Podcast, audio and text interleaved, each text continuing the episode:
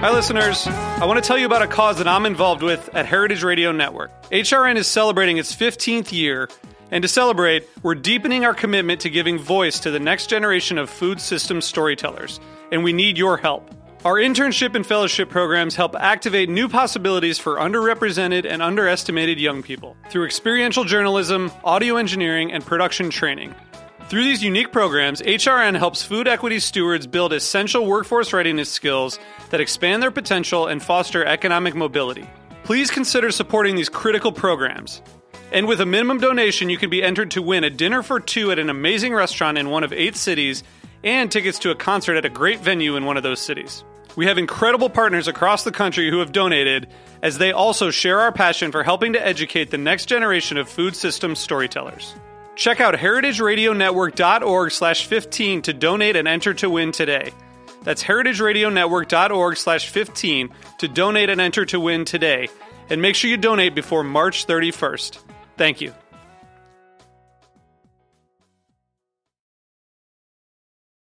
Welcome to Wheels Off, a show about the messy reality of the creative life. I'm Rhett Miller. When it got wheels off.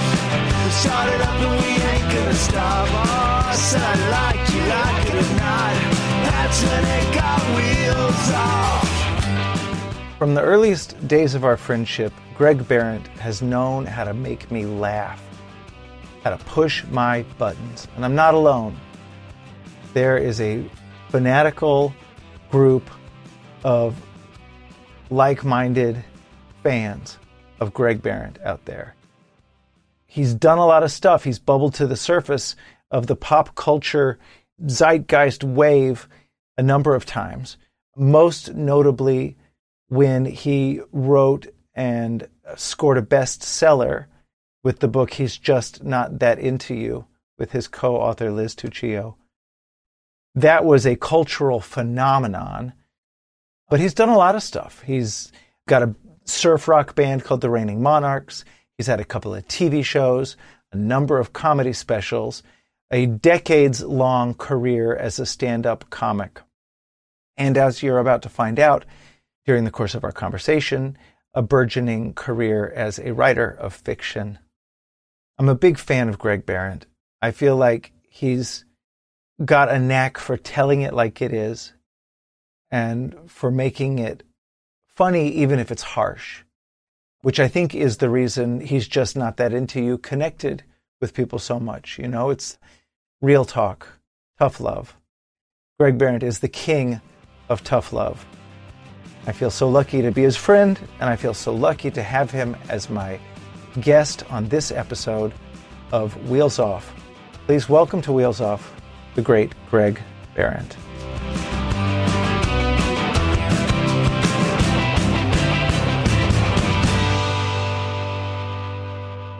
Greg, welcome to Wheels Off. Buddy, thank you for having me. Thanks so much for doing it. I, Um, uh, as soon as I knew you were doing a podcast, I was like, I just got. I want to. When am I going to be on?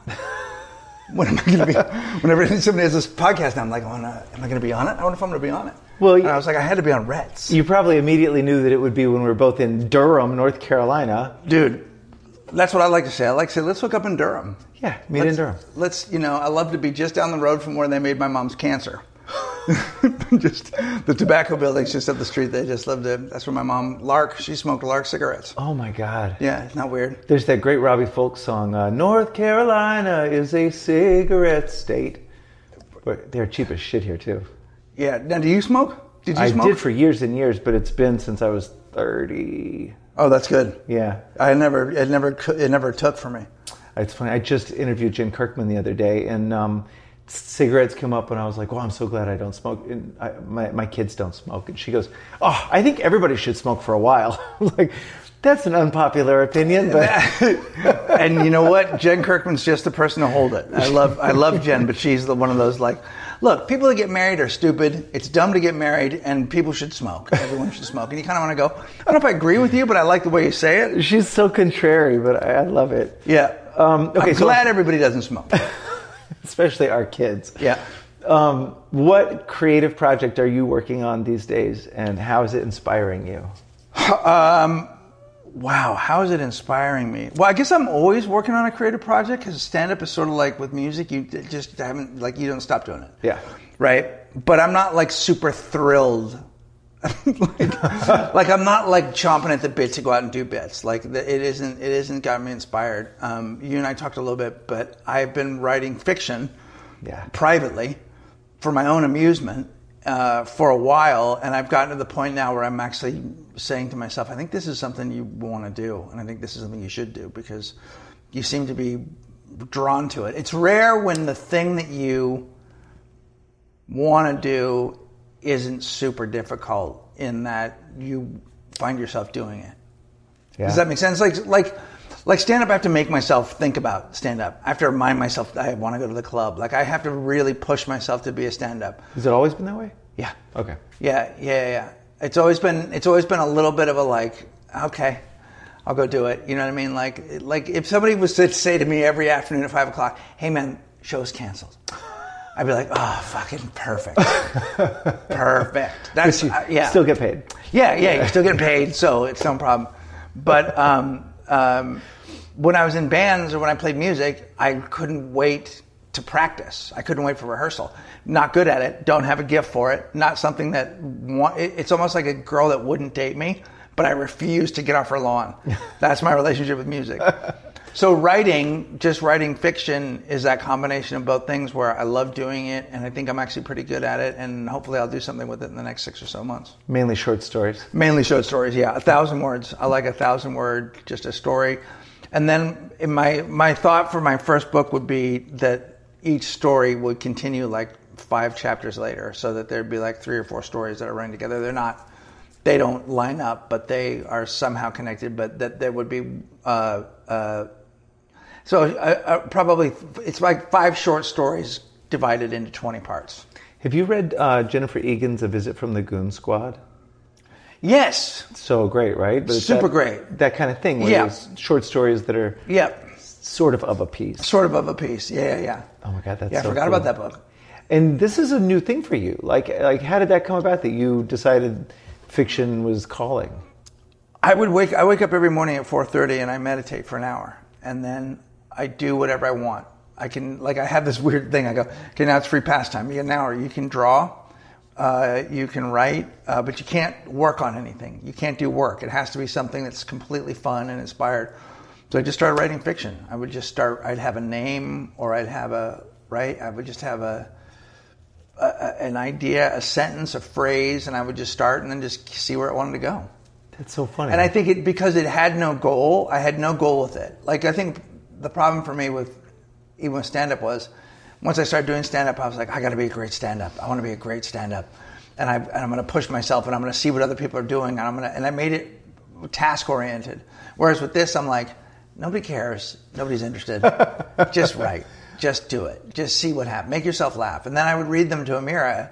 And she, it took me about a year. No, the first time I read it to my daughter, my oldest daughter, Yeah. I read one to her, one story to her, and she goes, "What's wrong with you? Why don't you do? Why aren't you doing this for a living?"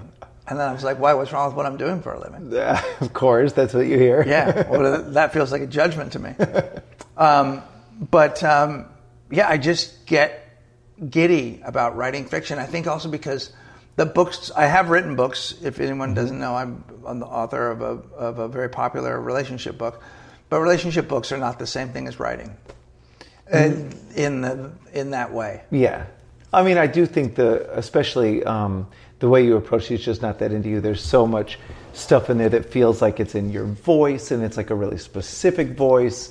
And I think that that's part of why that book connected with people so, you know, powerfully. But, um, but I can see what you're saying. And, and the idea that there's no pressure to monetize it, I think is such a cool thing that's come up a lot in these conversations I've had with creative type people is that when you're doing something and you're calculating how this can feed your kids. That that's a whole other kind of pressure that makes it hard. It, it, it, it's, an, it's, it's antithetical to art. I mean, it really just does not help that. I mean, even with He's Just Not That Into You, we didn't, we didn't think it was going to be anything more than a book that it would be at Urban Outfitters. Like, we didn't have a plan beyond that. We just thought it was a cute kind of like, hey, if a guy's not calling you, he doesn't like you. It didn't seem like it would be groundbreaking or won't be anything anyone would be interested in. We had a lot of fun writing it. We had a lot of fun writing it. It was really, really kind of a not a goof, but we just did it in a like, hey, this is a pretty easy book to. We just go from if a guy doesn't call you to if a guy's drunk all the time. You know, here are, here's a series of things that make you understand somebody is not right for you, and uh, and it happened quickly, and it happened in a in a kind of there was a sort of a joy around it that made it seem like even if this is it, this will be fine, and uh, you know, and ended up being one of the probably the biggest thing I've ever done. Isn't that funny? I mean, it's it's almost as if trying to calculate what will work kills the chances of it working. Hundred percent. Yeah. Boy, My, my stand my stand up that works as opposed to my stand up that doesn't work are always two different. Like if I go to write a bit or if I even go to behave a certain way, sometimes you go up with stand up and you're sort of like I'm going to be. Maybe I'll be a little bit like Henry Rollins meets, you know, it's eh, just awful. Just people are like, "What is? What are you doing? What are you wearing? Why are you, you know?" But if you- if you if once you once you stop the calculations and just go, this is what I got. It goes much better, but it's really hard to trust that. Well, it's funny. So it kind of comes back to the idea of authenticity, which is a charged word. Uh, Tyler Mahan Coe is the son of David Allen Coe, and Tyler does a show called Cocaine and Rhinestones, or a podcast series where he go deep dives on country music stories from the past. Um, but one thing that he's talking about lately a lot is the authenticity um, fallacy, like the, the idea that to do country music specifically in his instance is that, that you have to be authentic. You have to be from the South. You have to be whatever, grow up on a farm or whatever bullshit it is.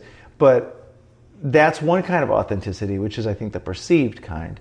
But then what we're talking about is if you're really you. Like if you're going up trying to be Henry Rollins, that's not you. I mean, I can see a little overlap maybe, but that's not Greg Behrendt. Well, you see what's working, and you or you look at what you like. Yeah. You look what you're drawn to, and you think, oh well, I'm drawn to this, so I, maybe I should be like this.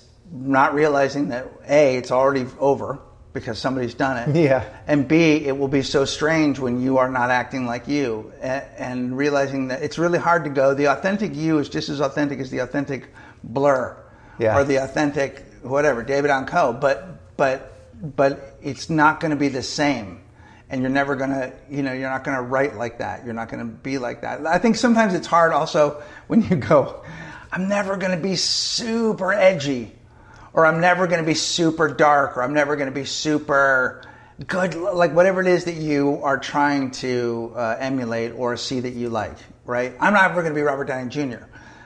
ever, but I like Robert Downey Jr. But I, but he's a whole other person. But there's some days where your brain wants to try and figure out how to get there, you know, and um, uh, and that's where people go crazy. And it kind of goes back to what you and I were discussing over lunch just now, which was the the idea of envy and how to and how what a just eating away at the core of you that can be like. Oh, I was listen, listening to another artist today with whom we're often and I'm often compared, and they were so the lyrics were so good, and I'm like, I'll never be like this. But that just fucking it can really, it's really a negative thing, right? Well, and also your opinion doesn't really mean shit because you're not the person buying your records, and the people that listen to you, they don't fucking care. Yeah. They like you, and you forget. And sometimes we devalue that because we look at our audience and we think, well, our audience is not that other person's audience, and other person's audiences seem so much cooler. I wish the Strokes or whatever, whoever it is, you know, whoever the.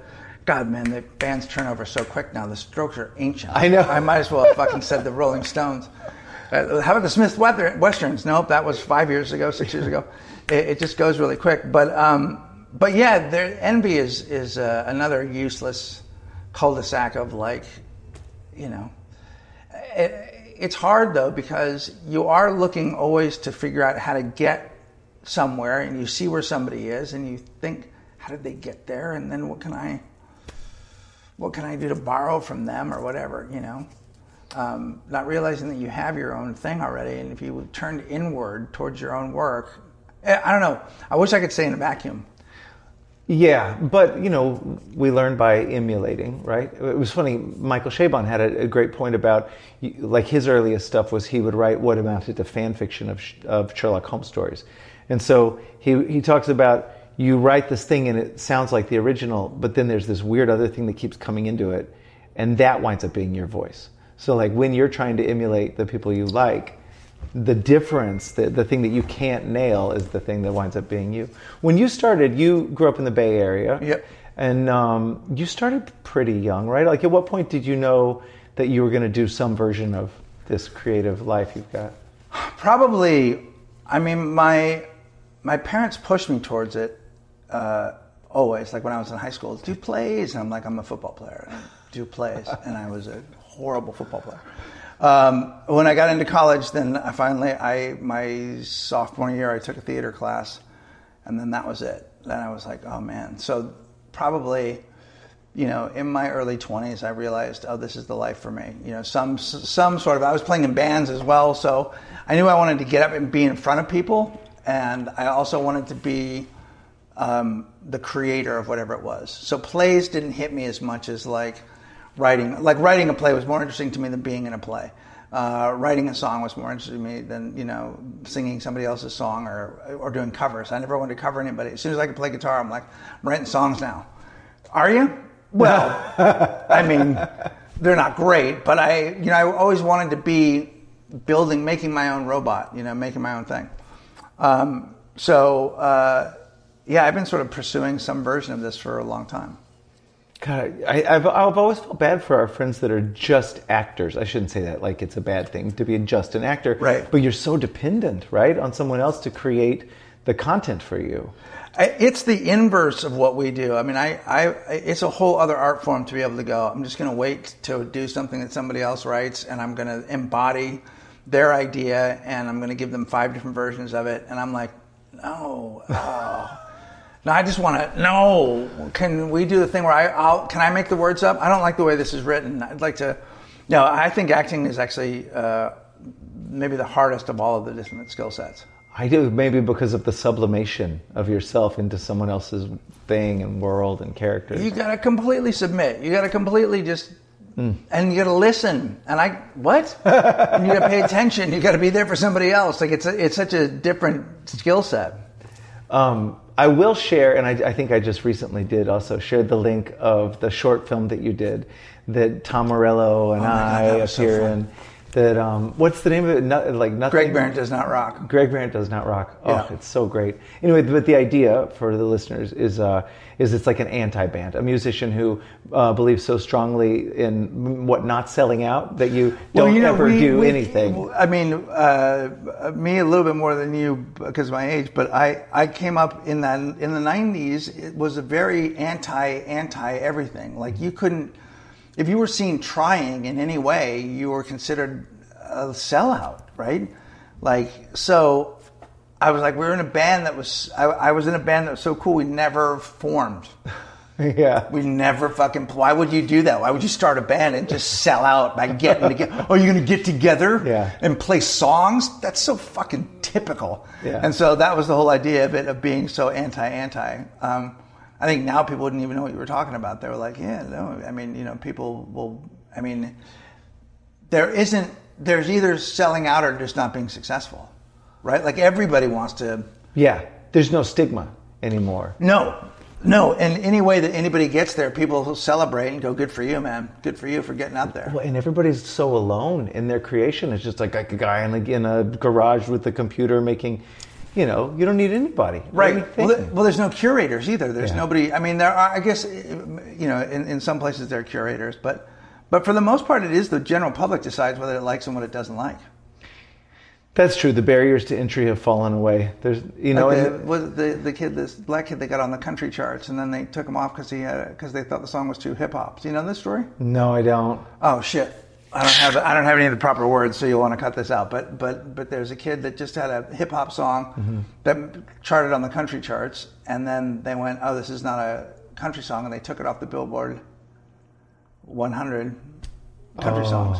See who? And then Billy Ray Cyrus re-recorded it with him, made a remix with him, so to give him legitimacy and to, to make the point that that's ridiculous. Oh my God. I, Yeah, it takes the, the old white guy to to get him to. I mean, there's an old white guy that probably kicked him off, and then another white guy helped him back on. We're the worst. We're the worst. We are the worst. Absolutely. So you and I, th- one of the reasons that, that you know we live in a world where people are all of people like us are all expected to do podcasts, right? Yes. So Yep. um, when when I said no for years, like I'm not interested, but when I finally agreed to do it, it was just because I wanted to have conversations like this that are really what we would be talking about it, you know in Durham at the breakfast place or whatever just now. Yeah. But um, you and I have talked a lot about this, but I do think it's super interesting and then useful for listeners, younger listeners, even. Um, when you deal with n- negative inner voices, like the obstacles to what we do are obvious. Like it's hard to make a living doing comedy or doing music, and Right. like those things are all pretty obvious. But the the obstacles that I think don't get talked about as much and do get stigmatized are the ones that are sort of self generated. Um, how do you how do you deal with the negative inner voices? Pills? Uh, no, I. You know, it's funny. I. Um, they're tired. My inner voices are tired now. They're they really are tired, and so they don't try as hard as they do. I'm a much I'm much gentler on myself than I used to be. Um, mostly because I sort of you do something long enough and realize, man, I'm me, and this is the way my thing sounds, and I'm still doing it, which means somebody gives a shit, and maybe I ought to trust the fact that my ideas are good ideas, and even the shitty ones are fine. You know, you gotta you gotta have hit and misses, but um, uh, they, it becomes a little self indulgent, and you start to go, yeah, um, why don't you stop thinking about yourself all the time, you fucking man baby, and go help somebody. Go help somebody else do something. Try and get involved in something else. So I try to, you know, actively, I try to be of service and uh, and just get out of the idea of ever having to think about myself until it's time. Do you, do you think that when you when you're young, there's a thing where that you romanticize the idea of sort of self hatred and the self doubt, and comedians tend to maybe use that as fodder, especially comedians. Yeah, yeah, yeah, yeah. Well, I think there is. I mean, there's a, it's a weird thing because you know you have to as a comedian because it's such a bold act to get up and talk about, especially. And if you have any a modicum of confidence, then you have to come up self-effacing. You have to be able to let the air out of that thing so that people know you're not just a douchebag. Um, but that that self-criticism really has to be monitored because sometimes it can go too far. And also, audiences don't want to know that you're a complete fuck up. like they kind of are like, okay, well, this story's just fucking sad now, so reel it back in. I remember Flanagan said to me all the time, he goes, uh, Flanagan is a guy that is uh, books a club that you and I played, and an old friend of ours, and um, and one of the gatekeepers of the LA comedy scene. yeah, in, in a lot of ways. And A- he would always say to me, "You don't get to be that negative about yourself. People don't buy it. They're not going to buy a sad story from you. You're not that sad of a guy." And you do sort of sometimes have to go, right? That isn't what people want from me, you know. But it looks good on other people. Yeah. You see other people do it, and you think, "Fuck, that looks that's so cool to be able to get up there and really tear yourself apart." So, Yeah, but it's like it's the same as trying to be Henry Rollins when you're not Henry Rollins. You know? Right, and you don't want to be Henry. Like I, I don't even. Yeah, yeah. But there's something. I think what I loved about Henry Rollins when I first saw him is that he was his own self-contained unit that put out his own books and made his own. He created his own genre of sort of semi-stand-up, spoken word, telling stories. But he'd already lived this really incredible life beforehand. I wanted to do that without having lived the other incredible life of living in a van and being in a, you know, really being in a punk rock band. Yeah. You know- Although, as your friend, and I've known you for so many years, you've got an incredible story. You've done a lot of different weird things and survived a lot of weird stuff. Well, now I do, but at the beginning I Yeah, didn't. okay. So that was when I really wanted to be some other person. Now I'm now I'm stuck being me. So I'm you know I'm okay with it. I love that. I think this is really good stuff. Um, if you, uh, God, I don't see this is typically how I wrap it up, and I'm not sure I want to wrap it up yet. But um, if you were to run into a young version of yourself, 20, 21 year old version of Greg Behrendt, but working now in today's post apocalyptic world, Yep. um, what advice would you give yourself? Uh, I would say enjoy yourself. Enjoy your actual self. Enjoy enjoy. First off, go look at your skin. Look at your face. Look at how much easier it is to get like like enjoy your body. Enjoy your like enjoy um, this process that you're going through because it it I think there were there there were I, I didn't I didn't have enough gratitude. I was always dissatisfied with what wasn't coming my way. As soon as I got something, it's like, what, what's the next thing. I got to get the next thing because you know Paul F. Tompkins has the next thing, or somebody has the next thing, and and I want to, you know, and I never just sat there and went, "Fuck, man, look what you have. Look what you're doing, man. Enjoy it." Because I think part part of the reason is people realize when you're not present for them, and then they don't come back to see you because they look at you and they see that you're kind of you're okay to be here, but you're not, and then they're sort of like, "I don't know, oh, I didn't connect." Like you got to really connect. I think that was that would be the one thing I would say: be present, especially when you're performing, and connect. Yeah. You know, and Well, stay there. We talked about that earlier about the idea of don't punish the people that are there for the people that aren't there. Be there right, for them. right. Why, you know, I would look at crowds and go, "This isn't what they don't. This isn't." The, I would have said the Old 97's on that. Their crowd was cool.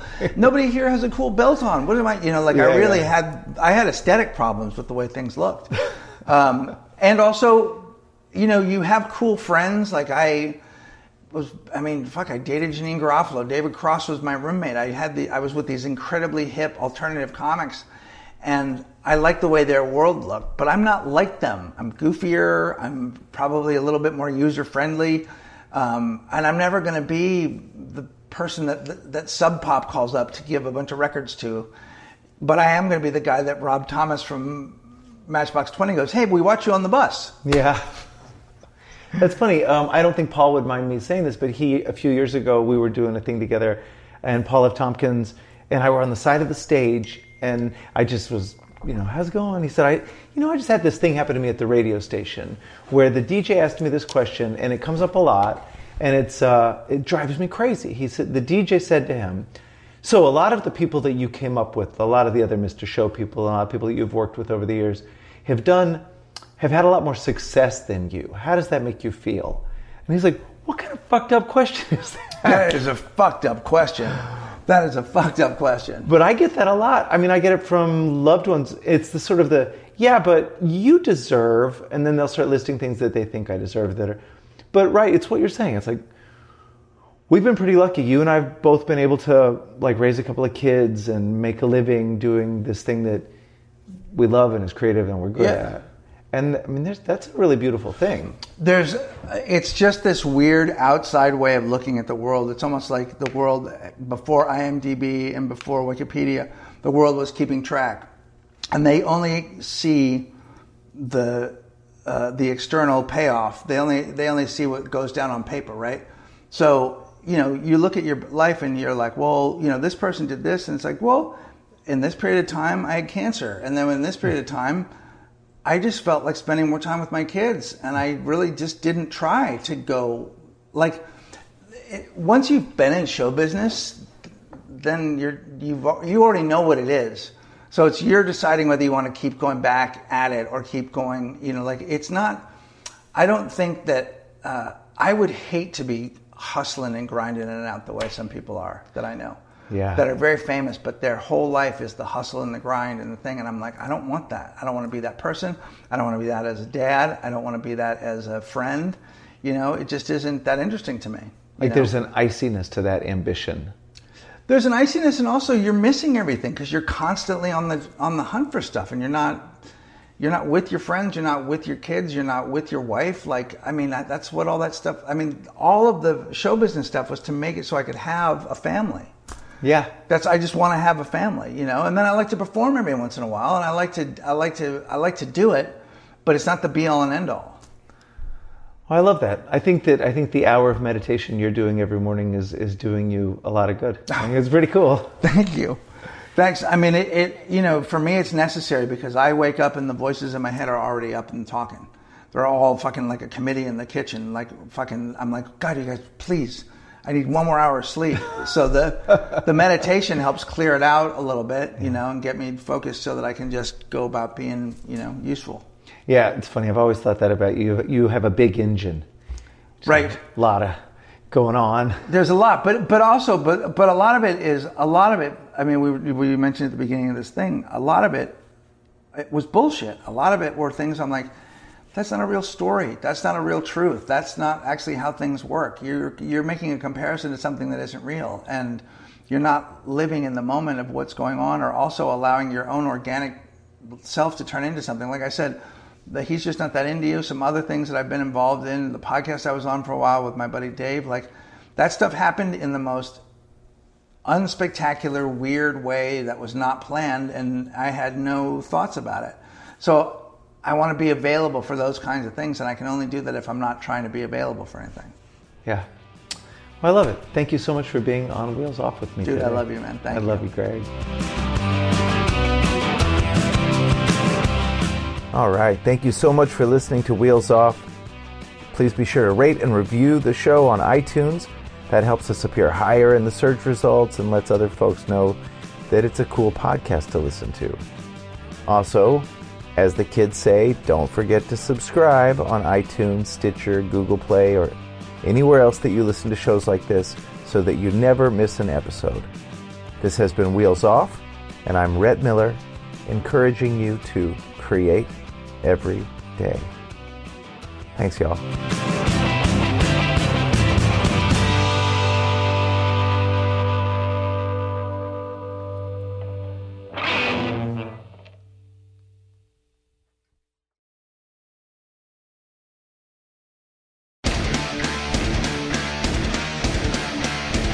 Hey there, I am Johnny Christ from Avenged Sevenfold, and I've got a podcast called Drinks with Johnny you're going to want to check out. I sit down with a bunch of different people from all different walks of life, from professional wrestlers to actors, comedians, fighters, musicians, everything in between. I'm just looking to make some friends and have a good time doing it. So if that sounds like something you're into, go check out Drinks with Johnny, streaming everywhere now.